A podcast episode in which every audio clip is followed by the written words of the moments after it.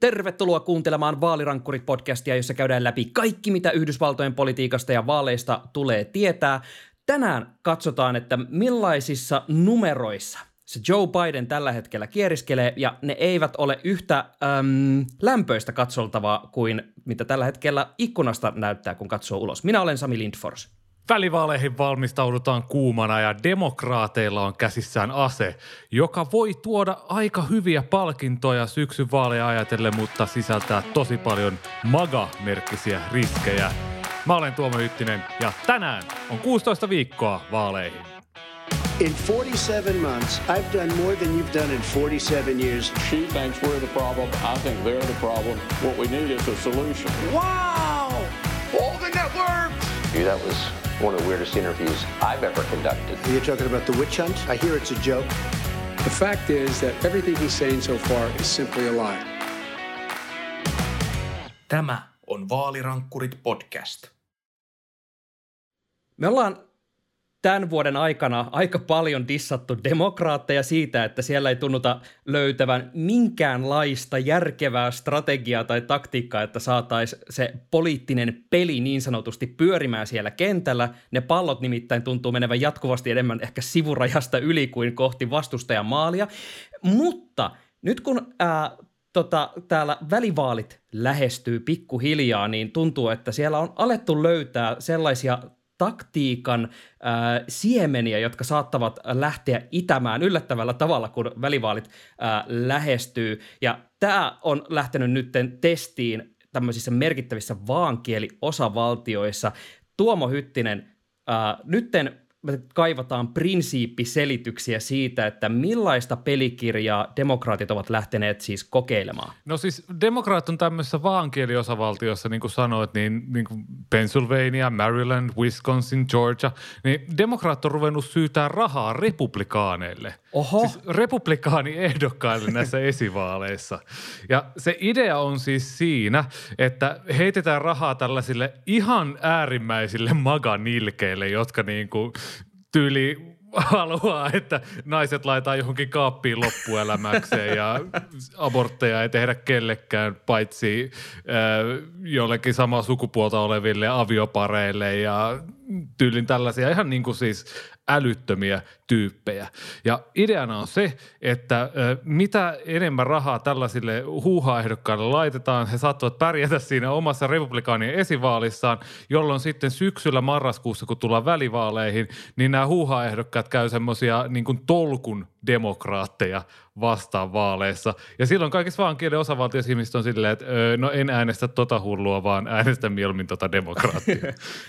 Tämä on siis jotenkin, kun tuon sanoo ääneen, että millaista kuviota tuossa lähtee tekemään, niin ensimmäinen reaktio on oikeasti vilpittömästi semmoinen, että mitä hemmettiä täällä tapahtuu. Mutta nyt kun muistelen eräitäkin kuvernöörivaaleja aiemmin, joissa kun puhuttiin siitä, että Biden kävi huutelemassa kylillä, että hei, katsokaas minkälaisia sekopäitä tuolla puolella, onko tämä se, mitä te niin kuin todellisuudessa vaaleissa haluatte, niin onko tämä tavallaan tämä strategia vaan steroideilla, että sen sijaan, että se on vaan Biden, joka käy huutamassa, että katsokaas mitä tuolla tapahtuu, niin tuutataan sitä rahaa sinne, että ostetaan niitä mainoksia ja vuorataan jokainen televisiokanava sillä, että jokainen varmasti tietää, että mitä naapurileirissä tapahtuu. Onko tämä se idea? Toi on se idea, ja toi mihin sä äsken viittasit, niin oli ne viime vuonna ne Kalifornian kuvernöörin, se recall-vaali, jossa Gavin Newsom yritti savustaa sieltä paikalta. Totta, se oli se jossa sitten Larry Elder oli, ja kaikki poliittisessa mediassa oli silleen, että voiko Larry Elder voittaa, ja ei sitten Gavin Newsom voittiin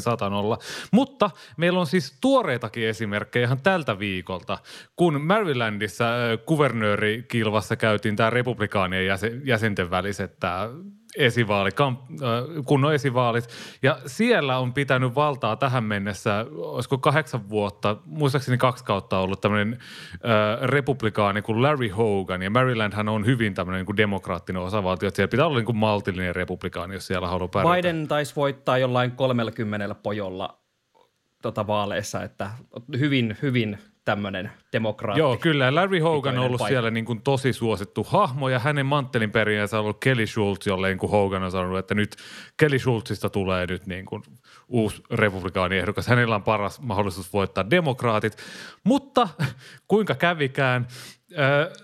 Kelly Schulzia vastaan asettu tämmöinen Trumpin tukema täysmagahattu Dan Cox. Dankki Cox. Juttujen perusteella. Jolla niinku paperilla ei pitäisi olla mitään palaa. Siis esimerkiksi Dan Cox käytti TV-mainoksiin rahaa $21,000, mutta demokraatit katsoivat, että ei hitto, tässä voisi olla semmoinen ehdokas, joka me voitaisiin todellakin piestä löylyttää siellä välivaaleissa. Ja demokraatit boostasi Daniel Coxia yli $1,000,000 tässä esivaaleissa. Siis ihan järjetön raha semmoisissa vaaleissa, jotka ei lähtöisesti kiinnosta kuin semmoista pientä porukkaa. Päässä lasku ei nyt ihan riitä, että moniko kymmenkertaiseksi tuo menee, pari satakertainen määrä rahaa. Siis mä ymmärrän tavallaan tämän demokraattien innokkuuden syytää noin paljon rahaa Coxille. Ihan tämmöinen nopea kertaus, että minkälainen kaveri on kyseessä. Häntä esimerkiksi 2016 tituleerattiin republikaanien esivaaleissa kaikista konservatiivisimmaksi republikaaniksi, joka esivaaleissa oli ehdolla, 10 lapsen isä. Ja nyt nämä niin kuin tuoreimmat kuviot on semmoisia, että hänhän oli siis järjestämässä näitä bussikyytejä Save America -marssille, joka oli siis tämä loppiaiskapinaan johtanut tapahtuma, ja tässä siis republikaanien jäsenten välisessä hän oli myös tällaistakin happeningia, että hänet olisi haluttu pois sieltä listalta johtuen juuri siitä, että kaikki ovat vähän näreissään hänen osallisuudestaan tuohon loppiaiskapinaan. Niin siis, kun ollaan tottu siihen, että republikaanit on sellaisia, että perustuslaki on kaikki kaikessa, niin Dan Cox on niin äärimmäinen, että hän ei usko edes siihen, että perustuslaki antaisi amerikkalaisille mitään vapauksia, vaan ne on kaikki kyllä johdettu jostain Jumalan armosta tai johdatuksesta tai raamatusta. Anyway. Ja demokraatit nyt siis lähti sille linjalle, että pistetään kaikki rahat tänne, jotta jengi tietää, että okei, täältä on tulossa niin kuin tällainen kaveri vastaan, ja pedataan ikään kuin tätä kautta omia asemia. Millaisia muita esimerkkejä tällä hetkellä näkyy, että harrastetaan tällaista samaa taktiikkaa? No esimerkiksi Pennsylvaniassa Doug Mastriano, josta me ollaan puhuttiin aikaisemminkin ehkä kuukausipari sitten, kun puhuttiin Pennsylvaniasta. Samanlainen tämmöinen ääriesimerkki. Sen sijaan, että hän olisi järjestellyt bussikyytejä sinne Capitol-kukkulalle, niin hän taisi olla itse siellä Capitolissa sisällä riehumassa joidenkin Trump-lippujen kanssa. Mutta hän on kuitenkin Pennsylvaniassa republikaanien kuvernööriehdokas, ja samalla tavalla hänelle siis syydettiin rahaa. Maksettiin siis mainoksia, että hyökättiin Doug Mastrianoa vastaan, ja Mastriano taisi voittopuheessaan kiittää demokraatteja siitä, että hän sai tällaista niin sanottua ilmasta mainosta. Ja siis tässähän ei ehkä kuitenkaan ole, niin kuin sä sanoit, että syydetään kaikki rahat näille huuhaa-ehdokkaille, vaan se idea on nimenomaan se, että kun tässä esivaalivaiheessa käytetään $1,000,000 tällaisten ääriehdokkaiden tukemiseen, niin sitten säästetään $20,000,000 siellä varsinaisissa vaaleissa. Ne, mitkä niinku oikeasti ratkaisee. Että on vähän niinku investointi sinne tulevaisuuteen, ja mitä nyt poliitikolehtiä on lukenut, niin myös republikaanistrategikot pitää tätä aivan nerokkaana suunnitelmana. Aika mahtavaa, että sieltä käytävän toiselta puolelta kuuluu semmoista pientä aplodeerausta, että bravo jätkät. Ja tuo on tavallaan mielenkiintoinen. Esimerkiksi NPR:llä oli juttua tästä, ja siellä just puhuttiin siitä, että tässähän on ikään kuin just se etu, kun puhutaan juuri tästä niin kuin hinnasta, että on kalliimpaa lähteä tekemään sitä semmoista perinteistä loanheittokampanjaa, jossa pitää yrittää niin kuin kaivaa törkyä ja niin kuin heittää ja luoda niin kuin mitä erityisempiä tarinoita. On niin kuin halvempaa vaan sit mainostaa sitä, että mitä se tyyppi oikeasti on. Että se ei niin kuin vaadi hirveästi resursseja, ja sitten se vaan ikään kuin se sama mainos, mikä siellä on vähän niin kuin tehty, niin laitetaan vaan sitten niin kuin useammille silmille, jolloin säästetään myös itse. Mutta tässä kohtaa on pakko nyt kuitenkin nostaa myös se, että kun lähdetään pelaamaan kuitenkin vähän tolleen tietyllä tapaa vastustajan kentälle, niin totta kai siinä on riskejä. Millaisia asioita voi tapahtua, kun lähdetään tällä strategialla pelaamaan varsinaisia mittelöitä? No siis varmaan se ilmeisin riski on se, että nämä äärimmäiset magahatut tulee sitten valituksi. Että joku Doug Mastriano, joka on luvannut esimerkiksi Pennsylvaniassa tehdä sen, että enää ei sen osavaltion vaalituloksen mukaan, varsinkaan jos se on niin kuin väärä vaalitulos, lähetettäisiin presidentinvaalissa niitä valitsijamiehiä sinne Washingtoniin sitten vahvistamaan sitä vaalitulosta, vaan hän ajaa tällaista Pennsylvania tämmöistä lakimuutosta, että kuvernööri tai sitten se republikaaniset lainsäätäjät siellä pystyisi lähettämään nämä valitsijamiehet. Että jos tämmöiset tyypit tulee valituksi, niin sitten voi siis oikeasti tapahtua tosi paljon pahoja asioita. Tosin mun käsittääkseni poliittisissa tutkimuksissa on osoitettu, että tämmöiset äärimmäiset tyypit, jos he pääsee valtaan, niin he on myös tosi tehottomia ja taitamattomia sitten käyttämään sitä valtaa. Ja välttämättä myöskään se niin kuin poliittinen koneisto ja virkakunta ei lähde siihen messiin, mutta siis silti tämmöiset tyypit voi oikeasti päästä valtaan, ja näitä on nyt tosi paljon tulossa syksyn välivaaleissa ympäri maata. Joo, mä oletan, että siellä demokraattien strategiaosastolla on laskettu Excelillä jonkin verran todennäköisyyksiä, koska tuossa NPRn jutussa, johon aiemmin viittasin, niin sielläkin mainittiin siis siitä, että kuitenkin kun ollaan mitattu ihmisten mielipiteitä ja ajatuksia politiikasta, niin sieltä edelleen löytyy varsinkin republikaaniäänestäjistä varsin paljon kannatusta esimerkiksi tälle suurelle vaalivalheelle, eli sille, että Biden olisi voittanut vaalit vilpillisesti, niin tavallaan siellä on aina se riski, että mitä jos ikään kuin saadaankin vahingossa aikaiseksi se massa, joka uskoo tuohon vaalivalheeseen ja lähteekin äänestämään sitten juurikin tätä häröä ehdokasta, joka ollaan demokraattirahoilla laitettu sinne tyrkylle. Että varmaan niin katsottu enemmän just sitä, että tämän pitää olla tarpeeksi varma osavaltio kuitenkin, että ne omat ehdokkaat menee läpi, että se marginaali on tarpeeksi iso. Joo, ja sitten yksi huomio, mikä mulle tuli tässä nyt mieleen, niin nämä kaikki henkilöt, joihin tavallaan demokraatit ehkä eniten keskittyy, niin on sellaisia kuin merkkihenkilöitä myös siinä osavaltiossa. Että niin kuin kuvernööri, kyllä ihmiset välittää, että kuka se henkilö on, joka kuvernööriksi valitaan. Että se on tosi semmoista niin kuin henkilövetosta. Että jos on joku, en mä tiedä, Wisconsinin 11 piirin joku edustajanhuoneeseen pyrkivä tyyppi. Jaksaako ne asukkaat siellä oikeasti niin kuin välittää siitä, kun heille tulee se äänestyspumaska, missä on ensimmäisenä kuvernööri ja sitten siellä on niin kuin joka jumalan kouluneuvos, joka sinne valitaan sheriffien myöten siellä syksyn välivaaleissa. Niin jaksaako he sitten sitä niin kuin edustajanhuoneesta ehdokasta, että niin kuin, ehkä tommosia niin kuin ei-kiinnostaviin piireihin ei kannata sitä rahaa syytää, vaan just siihen niin kuin osavaltion kärkiäjään, just niin kuin senaattoreihin, kuvernööreihin, edustajahuoneen ehdokkaisiin ei välttämättä niin kuin sitten taas kiinnostus riitä, koska tässä on kuitenkin, mennään taas kohta toihin Bidenin ja demokraattien kannatukseen, mutta niin kuin se tilanne on niin huono demokraateilla, että heidän on pakko ottaa tällaisia riskejä, varsinkin tämmöisessä niin kuin henkilövetossa vaaleissa, koska muuten sieltä tulee se punaisen syksyn imu, joka imee sinne niin kuin kaiken näköisiä. Me tiedetään, mikä on vaalipäivän jakson nimi.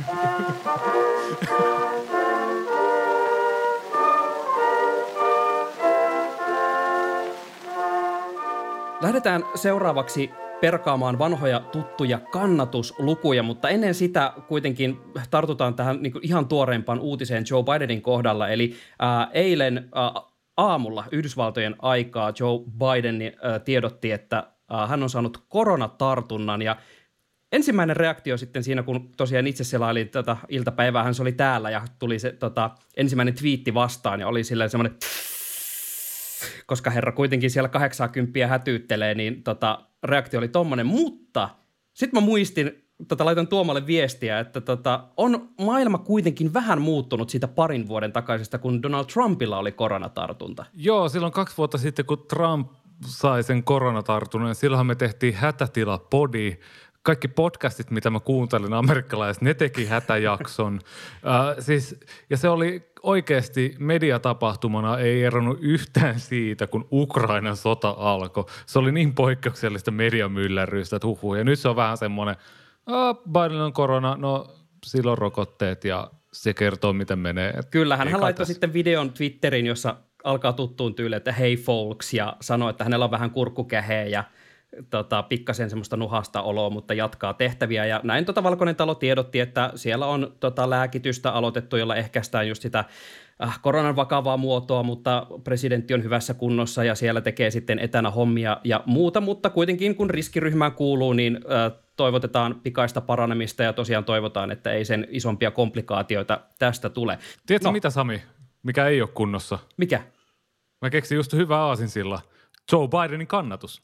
Kyllä, tämä silta on semmoinen, joka ansaitsee olla kullalla päällystetty suorastaan, koska kun tiedotettiin siitä, että presidentti voi hyvin koronatartunnasta huolimatta, niin sanotaan, että presidentti ei voi kovin hyvin, jos katsoo tuoreimpia kannatuslukemia. Ne on nimittäin romahtaneet aivan törkeän alas ja nyt jopa mennään Donald Trumpista ohi, kun me ollaan joskus aiemminkin tässä podissa sanottu sitä, että Joe Biden on historian toiseksi epäsuosituin presidentti ollut välillä näissä lukemissa ja epäsuositumpi on ollut vain se Donald Trump, niin nyt ollaan pyyhkästy välillä lukemissa jopa sieltä alas. Tuomo, miltä ne Bidenin lukemat tällä hetkellä näyttää? No tästähän tuli semmoinen iso puheenaihe viime viikolla, kun New York Timesin CNN kannatusmittauksessa Bidenin suosio jäi sinne 33%. Samoilla luvuilla tullut about se NPR-Maristin kannatusmittaus siellä alhaisella 30 rajaa niin kuin pyyhitään jo.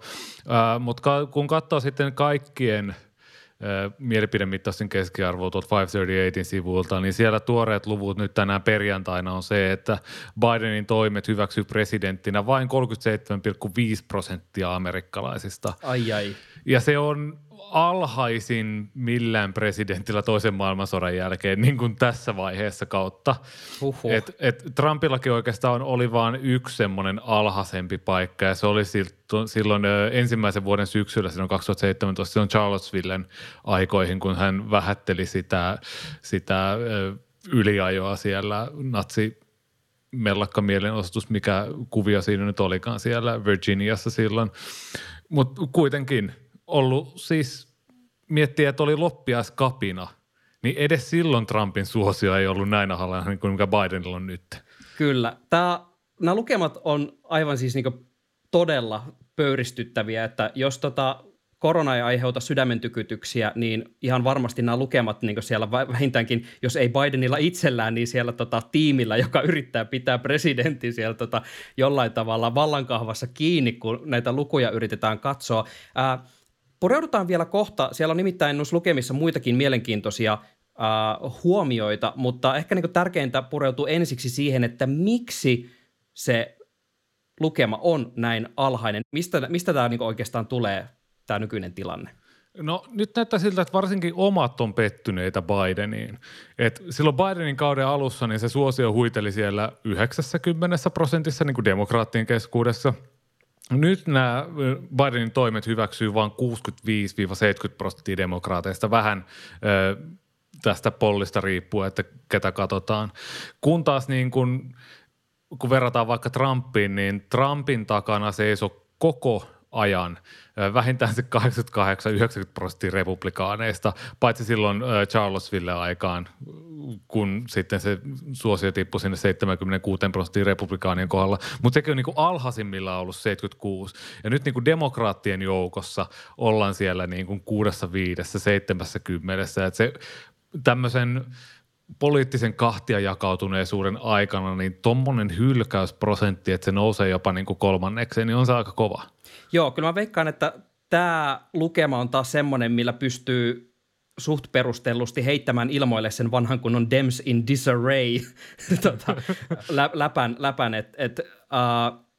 Se on aika paha tilanne, kun vastapuolihan on silleen johdonmukainen. Republikaanithan syyttää siis Joe Bidenia ihan siis mistä tahansa. Ihan sama mitä tapahtuu, niin se on Joe Bidenin vika. Ja sitten kun alkaa tavallaan tämä sama ilmiö pesiytyy sinne demokraattien ytimeen, niin silloin kyllä tietää, että nyt niin pitäisi saada jonkinlaisia asioita aikaan, koska tässä on ollut paljon epäonnistumisia. Se lähti siitä Build Back Better-homman kaatumisesta ja sen jälkeen oikeastaan se kaikki mun mielestä melkein nivoutuu siihen, että se Biden, joka lupasi, että no niin, että nyt tehdään niin yhteistyöllä diilejä, tämmöistä bipartisan politiikkaa ja me saadaan ikään kuin tämmöinen, tiedätkö, talous rullaamaan ja kaikki menee ja inflaatio on sen sijaan lähtenyt niin taivaisi, ettei mitään rajaa. Joe Manchinia ei ole saanut kukaan kuriin, ja republikaanit lähinnä pyörittelee peukaloita, että okei, vähän ehkä tarjoltu jossain aselaissa silleen, niin kuin sovinnon kättä, mutta muuten niin ei ehkä ole ollut edistymistä samalla tavalla kuin demokraattikannattajat olisi toivoneet.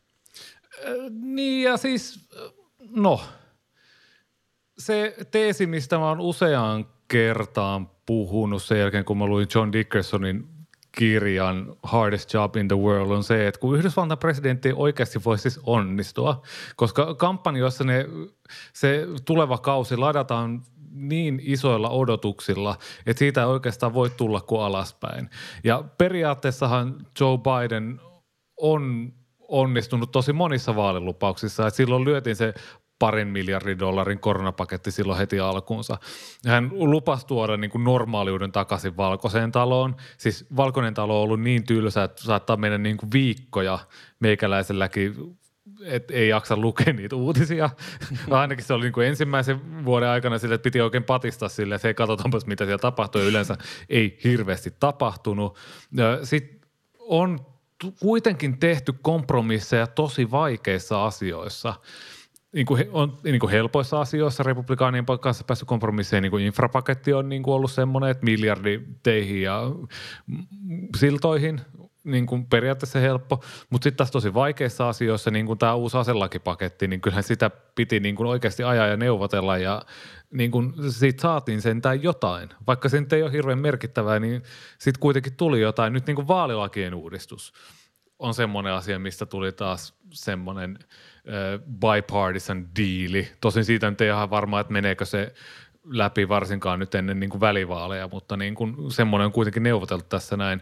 Että niin tämmöisiä pieniä asteittaisia muutoksia paluuta normaaliin, mutta sitten kun siellä taustalla jyllää se inflaatio, että kun oikeasti sulla menee monta $100 enemmän pelkkää ruokaa, niin ei se nyt paljon lämmittele siinä, että aha, siellä on taas pukumiehet ja naiset tehnyt diilejä Capitolilla. Niinpä, ja sitten mä mietin just tuossa sitä, että kun Yhdysvallat nyt, jos mikä on tällaista mielikuvapolitiikan tannerta, että kaikki on niin kuin siitä kiinni, että miten nämä asiat koetaan, niin just kun niin kuin sä sanoit, että niin onhan niitä kompromisseja tehty ja niin kuin asioita, jotka edistyy, mutta musta tuntuu, että tavallaan se demokraattiäänestäjän ongelma on tällä hetkellä se, että demokraatit tekee sitä semmoista maltillista ja kompromissipolitiikkaa, kun taas sitten tuntuu juuri, että siellä toisella puolella republikaanit taas nimenomaan ovat radikaalempia ja jyrkempiä. He ovat tavallaan tehneet tämmöisiä isompia, just näitä niin sanottuja kulttuurisota-aiheita, mitä ollaan tässä käsitelty. Että siellä tavallaan tehdään tämmöisiä isoja, mullistavia, yksittäisiä päätöksiä, joihin tavallaan demokraatit ei ikään kuin saa semmoista omaa vastapalloa. Niin mä veikkaan, että se kipuilu tulee varmaan siitä, että se politiikka, mitä demokraatit tekee, ei ole samalla tavalla näkyvää ja uutisvoittoista kuin mitä sitten republikaanit, jotka saavat läpi nyt tämmöistä konservatiivista politiikkaa. Niin ja sitten kun se vanhan ajan politiikan ihanne oli se, että tehdään yhdessä ja saadaan jotain aikaa ja niin kuin kansa palkitsee sit siitä, niin kuitenkin 2000-luvulla se pitkä linja on ollut sitä, että mitä enemmän kiukuttelet ja taistelet ja jarrutat ja purat poliittisen vastustajan asioita, niin sitä enemmän kansa niin kuin palkitsee siitä. Et ei kansa tykkää siitä, että tehdään tämmöisiä niin kuin diilejä. Et näitä bipartisan diilejä on tehnyt lähinnä sellaiset senaattorit, jotka on joko luopumassa tai sitten heillä on vasta tyyliin 4 vuoden päästä se oma vaalinsa, jolloin kansa on jo pitkälti unohtanut tämän homman. Että semmoista edustajat, jotka olisi niin kuin syksyllä vaaleissa ehdolla, ehkä Alaskan Lisa Murkowskia lukuun ottamatta, niin ei heitä niin kuin juurikaan ole. Mä nostan noista lukemista nyt esille semmoisen mielenkiintoisen kohdan. Tämä perustui siihen NPR:n ja Maristin omaan polliin, josta sitten oli puhetta NPR:n Politics-podcastissa, ja siinä oli tosi mielenkiintoista puhetta siitä, että tällä hetkellä etenkin nuorten – mä en muista, että oliko tämä niinku alle 30-vuotiaat vai oliko heidän määritelmänsä jopa alle 45 tai 40. Se oli musta aika korkealla sitten se nuoren määritelmä, mutta kuitenkin sitten kun siinä puhuttiin näistä, että nämä nuoret äänestäjät on erityisesti nyt lähtenyt tavallaan, tai ehkä lähtenyt, mutta niin kuin eivät suoraan ainakaan osoita tukeaan Bidenille, että siellä on jäänyt todella paljon esimerkiksi tähän päättämättömiin, että eivät oikein tiedä, että mitä puoluetta tukisi tai mitä ehdokasta jne. Siellä oli 5%, jotka hyväksyy Joe Bidenin tämänhetkisen politiikan, ja Tästä lukemasta kertoo jotain se, että se on aika lailla samoissa mittasuhteissa kuin valkoiset kristilliskonservatiivit duunarit, jotka on siis lähtökohtaisesti aivan täysin sitä MAGA-porukkaa. Siellä on se niin kuin Trumpin kannattajien se niin kuin vahva ydin ja republikaanien yleisestikin. Ja sitten niin kuin jos katsoo ihan yleisesti nuorta populaatiota, niin tavallaan siellä alkaa tulla tämmöisiä samanlaisia lukemia. Tuomo, mitä tämä tarkoittaa Joe Bidenin tulevaisuuden kannalta? Mun mielestä se ei tarkoita hirveän pahaa, koska nuorissa on se hyvä puoli, että nehän ei äänestä. Aivan.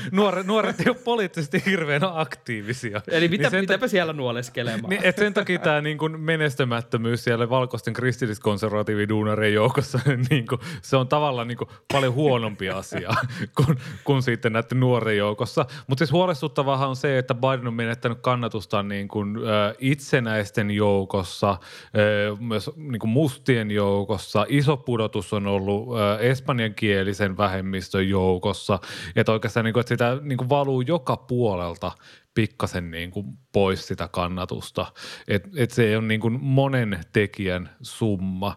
Ja varmaan ne nuoret auttaisi, jos niin kuin olisi saatu jotain tämmöistä progressiivista agendaa läpi, mutta milloinpä sitä Amerikassa nyt on sitten viimeksi saatu. Ehkä sen takia siihen on myös syynsä, että minkä takia nuoret ei äänestä.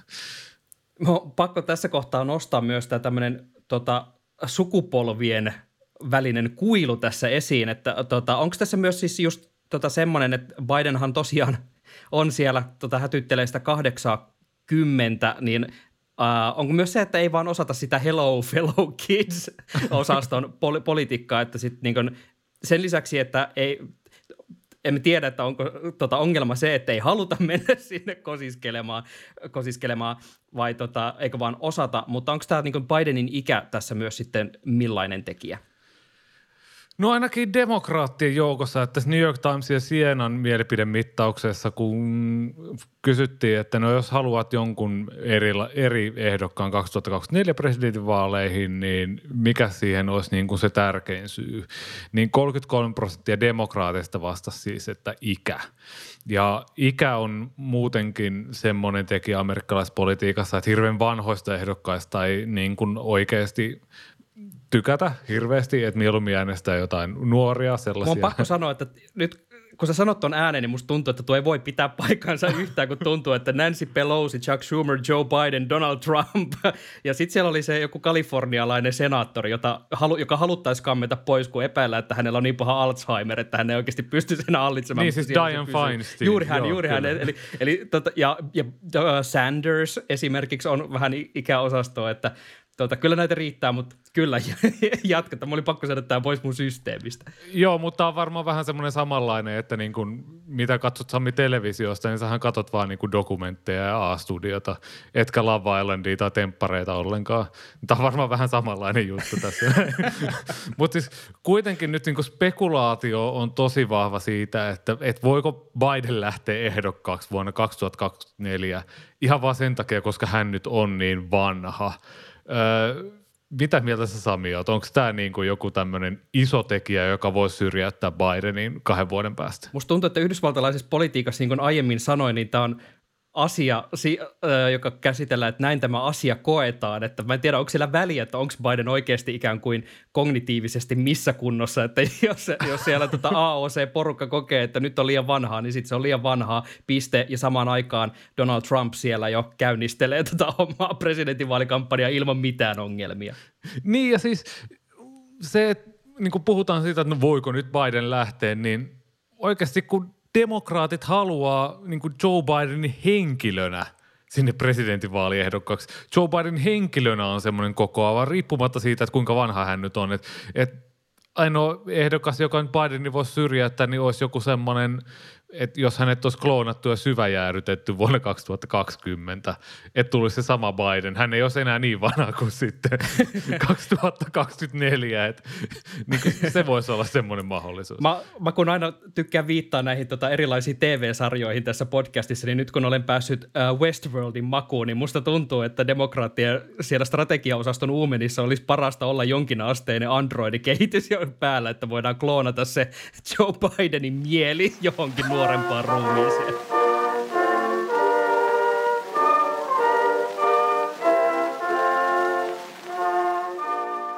Kaiken takana on twiittiosiossa spekuloidaan tänään.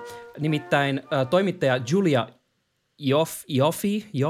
Joffe, miten hänen sukunimensä lausutaan, kirjoittaa tätä nykyään Puck Newsille, on siellä Washingtonin kirjeenvaihtaja. Ja hän on analysoinut vanhan kunnon Länsi-Virginian senaattorin mielenliikkeitä, eli Joe Manchinin ajatuksia, joka tosiaan vastikään kaatoi jälleen kerran demokraattien haaveet saada ilmastopolitiikkaa läpi. Julia twiittasi tällä tavalla. What if, and hear me out here, what if Joe Manchin torpedoed the climate change plan because he wants West Virginia to be a beachfront property? Eli mitä jos, ja siis kuulkaa tämä juttu, mitä jos Joe Manchin torpedoi tämän ilmastotoimisuunnitelman siksi, että hän haluaa Länsi-Virginiasta rantatonttimaata? Tuomo, mitä jos Joe Manchin onkin koko ajan ollut rakentamassa itselleen rantatonttia? Tämä on kaiken selitys. Nyt pitäisi ehdottomasti jonkun tutkivan journalistin selvittää, että onko Manchin ottanut sieltä Länsi-Virginiasta jostain sisämaasta sellaista, tiedätkö, jotain rantaviivaa silleen, että joskus 2050, kun koko paikka on veden alla, niin sitten on kuule kovaa, saadaan siitä myytyä kaikille rikkaille hiilikeisareille siitä vähän kivalla näköalalla sellaista mukavaa viikonloppukohdetta. Semmoinen maailmanlopun gründerimeininki, että sitten kun maailmassa on jäljellä enää ne 1000 ihmistä, niin hän voi kaupata siellä sitten siellä syvällä Yhdysvaltojen keskilännessä rantatontteja. Tässäpä juuri mietin itse asiassa, että tulee asuttua sen verran lähellä meren rantaviivaa, että musta tuntuu, että mikäli Joe Manchinin suuri suunnitelma näistä rantatonteista menee läpi, niin mun täytyy aika nopeasti mennä ostaa häneltä jotain tontteja, sillä mä oon kyllä nopeammin veden alla kuin West Virginiassa saadaan luovuttua siitä hemmetin hiilivoimalasta.